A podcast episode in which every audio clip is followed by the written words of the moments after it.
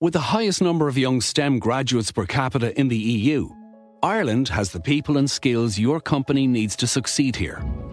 IDA Ireland, the National Investment Development Agency, can help you find and nurture the people you need to internationalise and thrive. Our talent is just one of the extraordinary benefits Ireland has to offer. Learn more at idaireland.com. Invest in extraordinary.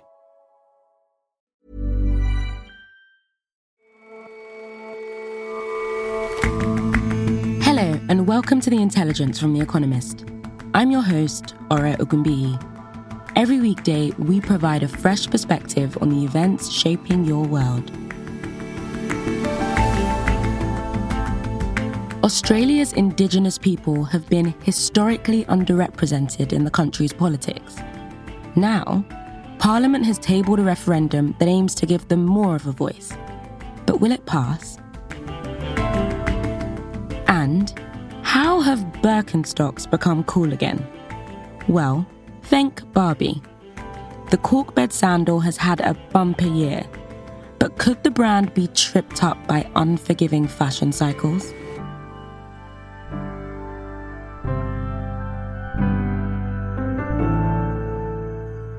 But first,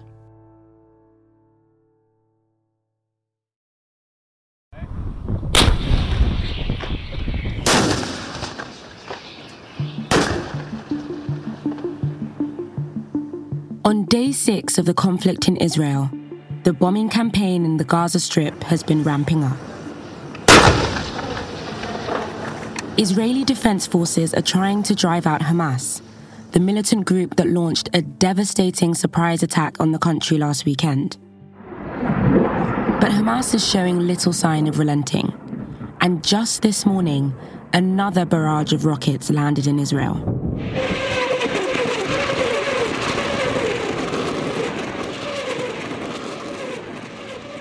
Than 1,300 Israeli citizens have died since the war began, and at least 150 civilians have been taken hostage. Among the dead and captured are dozens of American citizens. The US Secretary of State, Antony Blinken, has now arrived in the Israeli capital, and John Kirby, America's National Security Council spokesperson, told reporters I think we all need to steel ourselves for the very distinct possibility that these numbers will, will keep increasing uh, and that uh, we may, in fact, find out that um, more Americans uh, are part of the hostage pool. In Gaza, the humanitarian situation is worsening. The Hamas run health ministry says 1,203 Palestinians have been killed and 5,763 injured. Egypt, which flanks the enclave on the south, has closed its border. All eyes are now on a looming Israeli counteroffensive, and the military says hundreds of thousands of troops are already near the border. The state has already cut off Gaza's power, water, and food supply. Now, Israel is preparing to up the ante. A ground invasion of Gaza by Israel now seems inevitable and imminent. Shashank Joshi is our defense editor. Israel has invaded Gaza in substantial numbers on two occasions since it withdrew from the Strip in 2005. Once was Operation Cast Lead in 2009. The other occasion was Protective Edge in 2014. Those were 15 and 19 day operations, respectively. My feeling is that what we're about to see in the days and weeks ahead of us is going to be bigger, much longer, and more violent and destructive than anything that came before it. So tell us, what are Israel's options here? One option is a relatively shallow incursion, the sort it did in 2014, which was basically going into the edges of Gaza, the outskirts of cities, and locating and destroying Hamas tunnels, because there's about 500 kilometers of tunnels underneath Gaza built by Hamas for its fighters and its equipment. The other option is a deeper incursion of the kind that occurred in 2009, where they went into cities. It was much more destructive. It was much more um, intrusive. But even that was designed effectively to weaken Hamas And what we're seeing now is that Israel's war aims appear to be much larger, much more ambitious. And I think those kind of limited incursions, I think that's going to seem inadequate to Israelis and to the Israeli political leadership, given the scale of the atrocities we've seen in the previous days. Shashank, tell me a bit more about those aims. What has Israel been saying about its plans for an invasion? Essentially, what they're saying is that they want to destroy Hamas, that the paradigm is changing. What we saw on Tuesday was Israel's military spokesman, Richard Hecht, telling reporters that the scope of this is going to be bigger than before and more severe. And he said it's not going to be clean. We saw Israel's envoy to the UN say the era of reasoning with these savages is over. And he said now is the time to obliterate Hamas's terror infrastructure, to completely erase it. I think you're seeing some, I would say, slightly disturbing rhetoric out of some Israeli officials. One of them told Israel's Channel 13 Gaza will eventually turn into a city of tents. There will be no buildings. And of course, that implies collective punishment. It implies sweeping destruction that is, in my opinion, simply not compatible with international law. Okay, wow. That is some very strong language. Shashank, can Israel destroy Hamas without destroying the whole of Gaza? It seems very unlikely to me. Hamas is deeply embedded in Gaza's political, social, and economic infrastructure. It is controlling charities, schools, mosques. It uses civilian infrastructure for its military operations in a way that no Western military would be able to do. And I think that if Israel wants to root that out, it would really have to reoccupy Gaza completely. I think that's impossible. Gaza is a, a, place of 2 million people with lots of cities, and Israel left it in 2005 in part because it was so costly to hold. They would suffer enormous casualties, and it would tie down a significant proportion of the Israel Defense Forces, the IDF. The problem is the minute they leave Gaza, short of having, you know, stayed there for, for years, I think Hamas is going to be able to come back. They can weaken it, they can destroy its leadership, but I'm not sure they can really go into every tunnel, every building, kill every senior leader. And ultimately, Hamas does have some political support in Gaza. Hamas is not Gaza. The civilians of Gaza should not be confused with the militants and the, the terrorist organization of Hamas, but nonetheless, they have support. And so I think that the IDF has a big problem. They've mobilized 360,000 reservists. Not all of those are combat forces. Some of those are waiting for their armor to arrive, but I think we are going to see many of them really go in in the, in the coming days. And what might a large scale invasion look like? I think it'll probably involve one or two armored brigades, in other words, with tanks pushing six kilometers west in the middle of Gaza to sever the north from the south. And then we'd see two or three other brigade units, that's a few thousand men each, in other words, focusing on the north, including around Gaza City, which seems to be the focus of lots of the preparatory action right now. And then maybe one or two other brigades on the southern part of Gaza around Khan Yunis or Rafah. And the aim essentially, I think, would be to target those bits of Hamas and Palestinian Islamic Jihad, which is a associated organization that's very close to Iran, by focusing on the leaders and the infrastructure that you can't easily find or strike from the air. And I think locating the tunnels where a lot of the hostages may be, where lots of the fighters may be located, preparing for ambushes, I think that's going to be a real priority for Israel. What is the likely outcome of urban warfare? How do you foresee that going? We do have some previous examples of this. We saw fierce urban fighting even in 2014 in the last major ground war. And Hamas acquitted itself pretty well. We saw small, very heavily armed assault squads, which who had not just machine guns and grenades, but also things like anti-tank missiles, sometimes wearing IDF uniforms to cause confusion. And they were able to inflict casualties even on some of the very best Israeli infantry and armored formations. And Hamas proved itself to be a learning organization. I think Israel has to be very, very cautious of that. Urban warfare is so difficult because you're in close quarters to buildings. You can't always see inside buildings. Israel has fantastic air coverage and drones, but that doesn't help you see in a basement or a bunker or a tunnel. And Hamas is going to take advantage of that. So Israeli casualties are going to be high, I would say. And I think the real concern that we have now is does Hezbollah enter this war from Lebanon? Because Hezbollah is a very powerful Lebanese militant organization. It's very close to Iran, which is also supporting Hamas. And if Hezbollah enters the conflict, that is going to severely stretch Israel's military capabilities. What might victory look like for Israel? This is the really important question, and it's unclear that Israel's political leadership have an answer to that question. Let's say Israel destroys Hamas. It isn't clear who takes over from Hamas. The Palestinian Authority in the West Bank is viewed as corrupt, ineffectual. They just wouldn't be able to take over.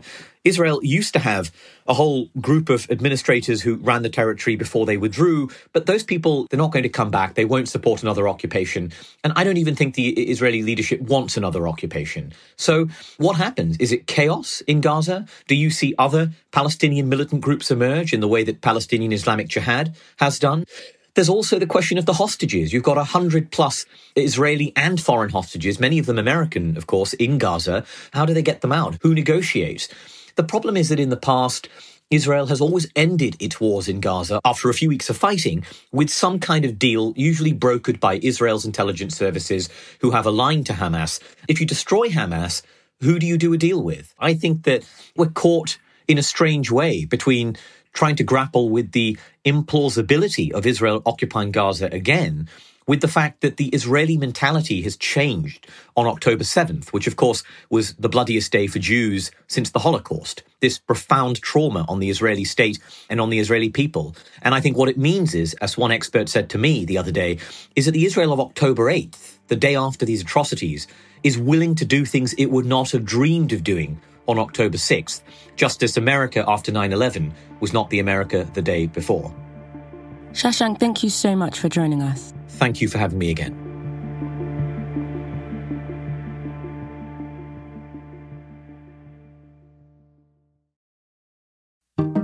Just a quick reminder from me that if you haven't signed up for Economist Podcast Plus yet, you don't have long to take advantage of our half price offer on a year long subscription. It will be the home for our brand new show, Boss Class, a series on management from our most popular columnist. Follow the link in our show notes to find out more.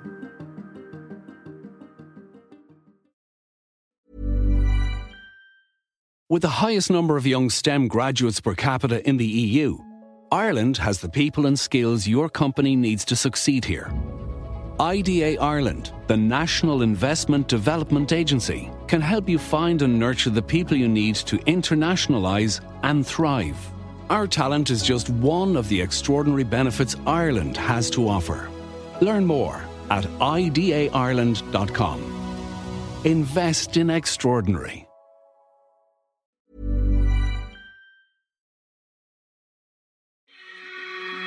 Voice Treaty Tree! Voice Treaty Tree! Voice Treaty Tree! Yes! Aussie! Yes! Aussie, Aussie, Aussie! Yes, yes, yes! On Saturday, Australians are going to the polls in a referendum that could grant increased recognition to Aboriginal groups. This is a human rights issue. This is about recognition and self determination, and it affects real lives. Millions will vote on whether to change the country's constitution and enshrine what's known as a voice to parliament into law. Say yes, yes, yes. The voice would advise the government on laws affecting Indigenous peoples, and its policy has been pushed heavily by Australia's Prime Minister Anthony Albanese. The idea for a voice came from the people and it will be decided by the people. Proponents say it will improve the lives of Aboriginal groups, also known as First Nation peoples. And initially, a majority of Australians seemed supportive. But days before the referendum, the voice could be facing defeat. So, this is a vote that Australia has been working towards for really a generation now on an issue which has plagued it for years. Nell Whitehead is The Economist's Australia and New Zealand correspondent. The centre left government that's led by Anthony Albanese wants to enshrine this voice to Parliament, which is an advisory body within the Constitution. So, this was billed by the government as a big uniting moment for Australia, but it's gone in a very different direction and it's being very angry and divisive instead. So, what actually is the voice? So, The Voice is basically an advisory group of Indigenous representatives who would consult with the government on issues which affect Indigenous communities. The government wouldn't be obliged to listen to any of its recommendations, but the idea is that by entrenching this body in the constitution, that future governments can't get rid of it, as has happened with various Indigenous advisory groups in the past. The argument of the government and of yes campaigners is that this is going to help improve Indigenous lives by giving Indigenous people more of a say over their own affairs on the basis that policymaking in Canberra is far removed from their communities. And so, what's behind that? Why do Indigenous communities in particular need more help? At the moment, things are not working well as far as Indigenous policymaking goes. Across the board, Indigenous Australians are dying eight years younger still than the rest of the population. They're far more likely to commit suicide. They're 12 times more likely to go to jail. The equity and the equality in this country is so disgraceful that you can see that we are still homeless, we are landless, we're the most incarcerated in our own country. So that is Gwenda Stanley, who's an Indigenous rights activist from the Gomeroi people. These are problems that need fixing. And Indigenous Australians are uniquely disadvantaged in the sense that, unlike New Zealand or Canada, Australia never struck treaties with First Nations people that recognised any of their rights. So, you know, the view of the government and of Anthony Albanese, the Prime Minister, is that creating this voice and enshrining it in the Constitution is helping to deal with issues that previous governments haven't been able to get right. Initially, most Australians did seem to agree but since last year, support for the voice has really plummeted. It started out with polls suggesting that around 66% of Australians uh, would vote yes for it. Now that number looks like less than, than 40%. What's caused that change? Why has support plummeted? So I think the most obvious factor is that there has been a vocal and well organised no campaign. Conservative opposition parties have campaigned against it. And the main complaint of No Campaign is, is that this is an idea that would weaken Australia because it divides it along racial lines within its constitution. They believe that no special constitutional rights should be given to any one group. And that's the argument of Warren Mundine, who is an Indigenous No campaigner. Now the Albanese government wants to put racial segregation back into our constitution. There are a lot of other arguments against it as well. I think there has been a lack of clarity on how exactly the Voices members would be elected or held accountable. Some people question whether it would actually make much of a difference at all if it's just a bureaucratic body. And they say, look, anyway, Aboriginal people are represented proportionally with a decent number of people in Parliament. So those are the kind of technical arguments. But at the same time, in some areas, the campaign has become really very unpleasant and angry. There has been a lot of disinformation online, predictions of American style voter fraud, claims that Aboriginal people are coming for your sovereignty sovereignty, that they will take your land rights, that they'll tax your land. And some of those scare campaigns have been stoked by politicians as well, including a hard right senator, Pauline Hanson, who suggested that the voice could lead to the Northern Territory breaking away as an independent Aboriginal black state. There's been a swirling of conspiracy theories and misinformation around it as well. And you said that the most obvious factor here is this very vocal no campaign. What other factors are at play?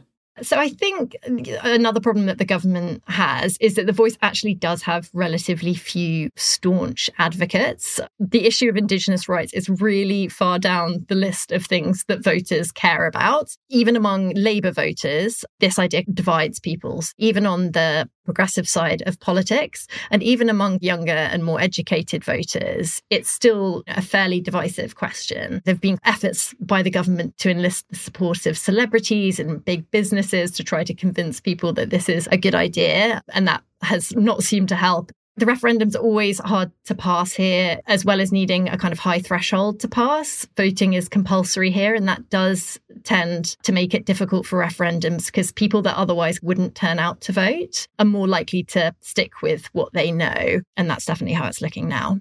And if that does happen, if the proposal doesn't pass, what might that mean for the First Peoples in Australia and the country more broadly?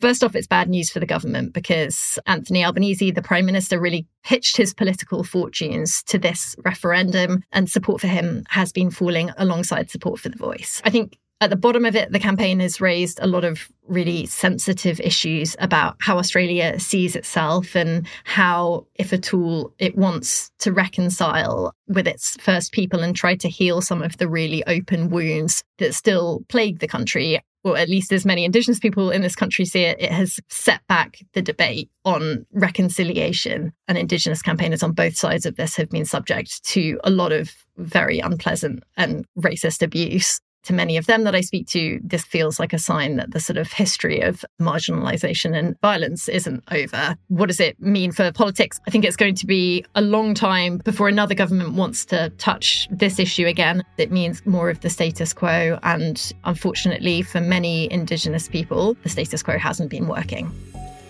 Nell, thank you so much for coming on the show. Thanks, Ori.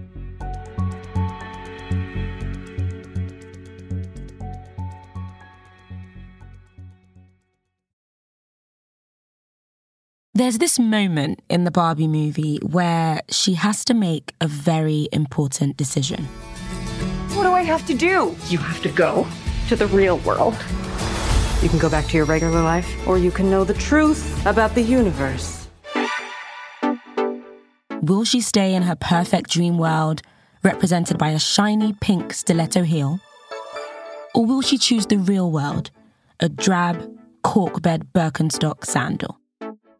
At the end of the film, when Margot Robbie's character finally comes down from her lofty tiptoes, she's wearing the Birkenstocks, of course, with a pink version of the Hallmark double strap, as she walks into her brand new life, no longer a doll, but a woman ready to put her best foot forward.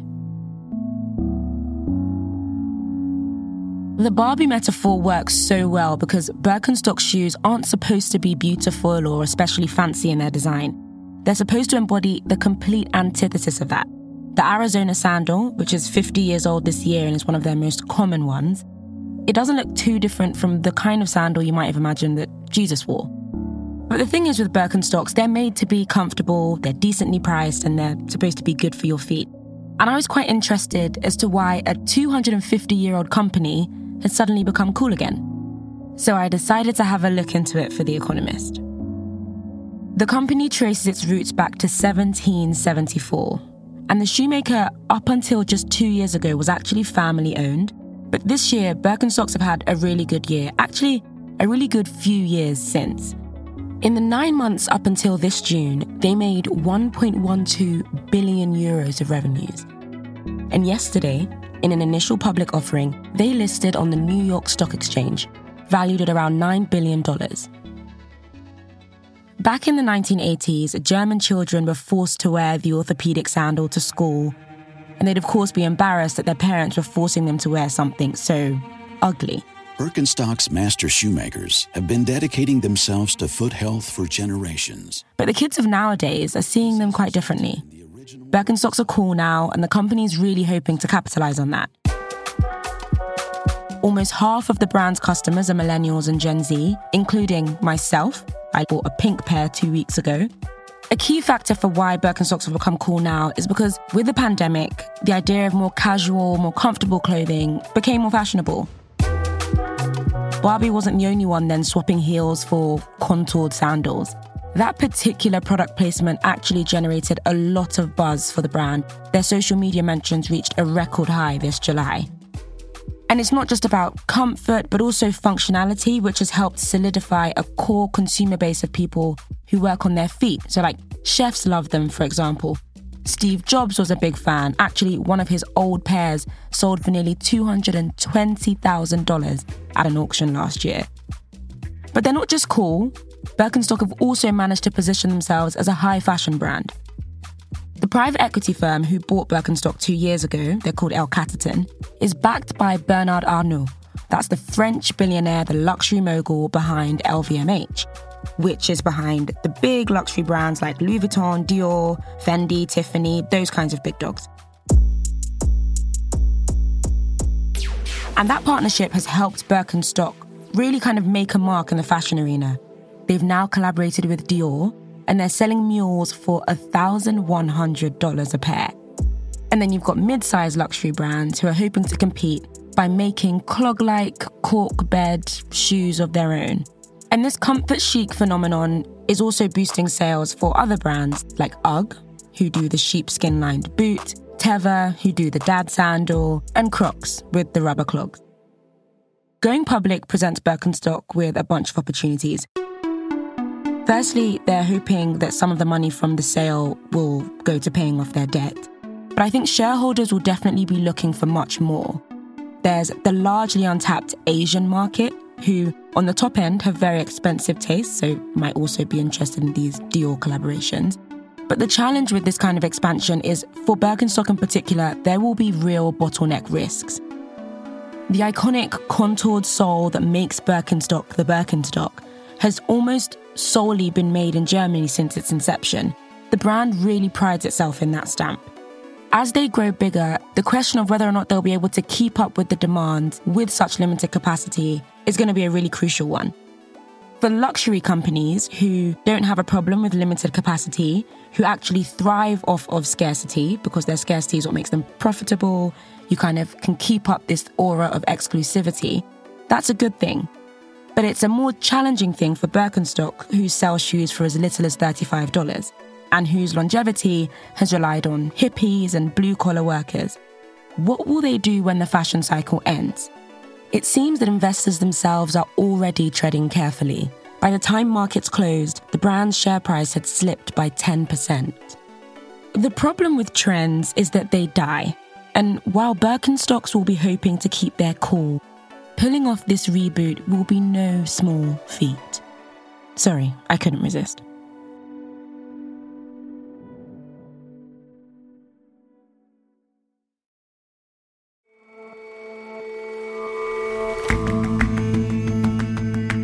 That's all for this episode of The Intelligence. As you may have heard, we're launching a new subscription, Economist Podcast Plus, on October the 24th.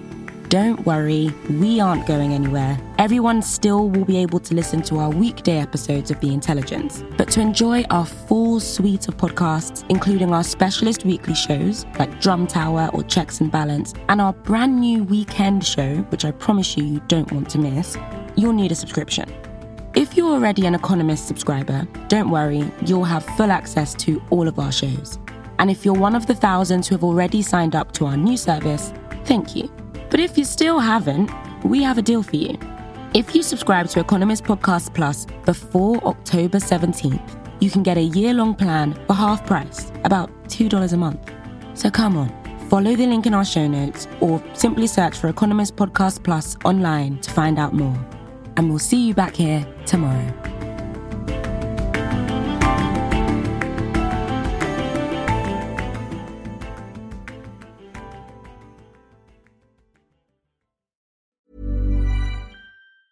With the highest number of young STEM graduates per capita in the EU, Ireland has the people and skills your company needs to succeed here.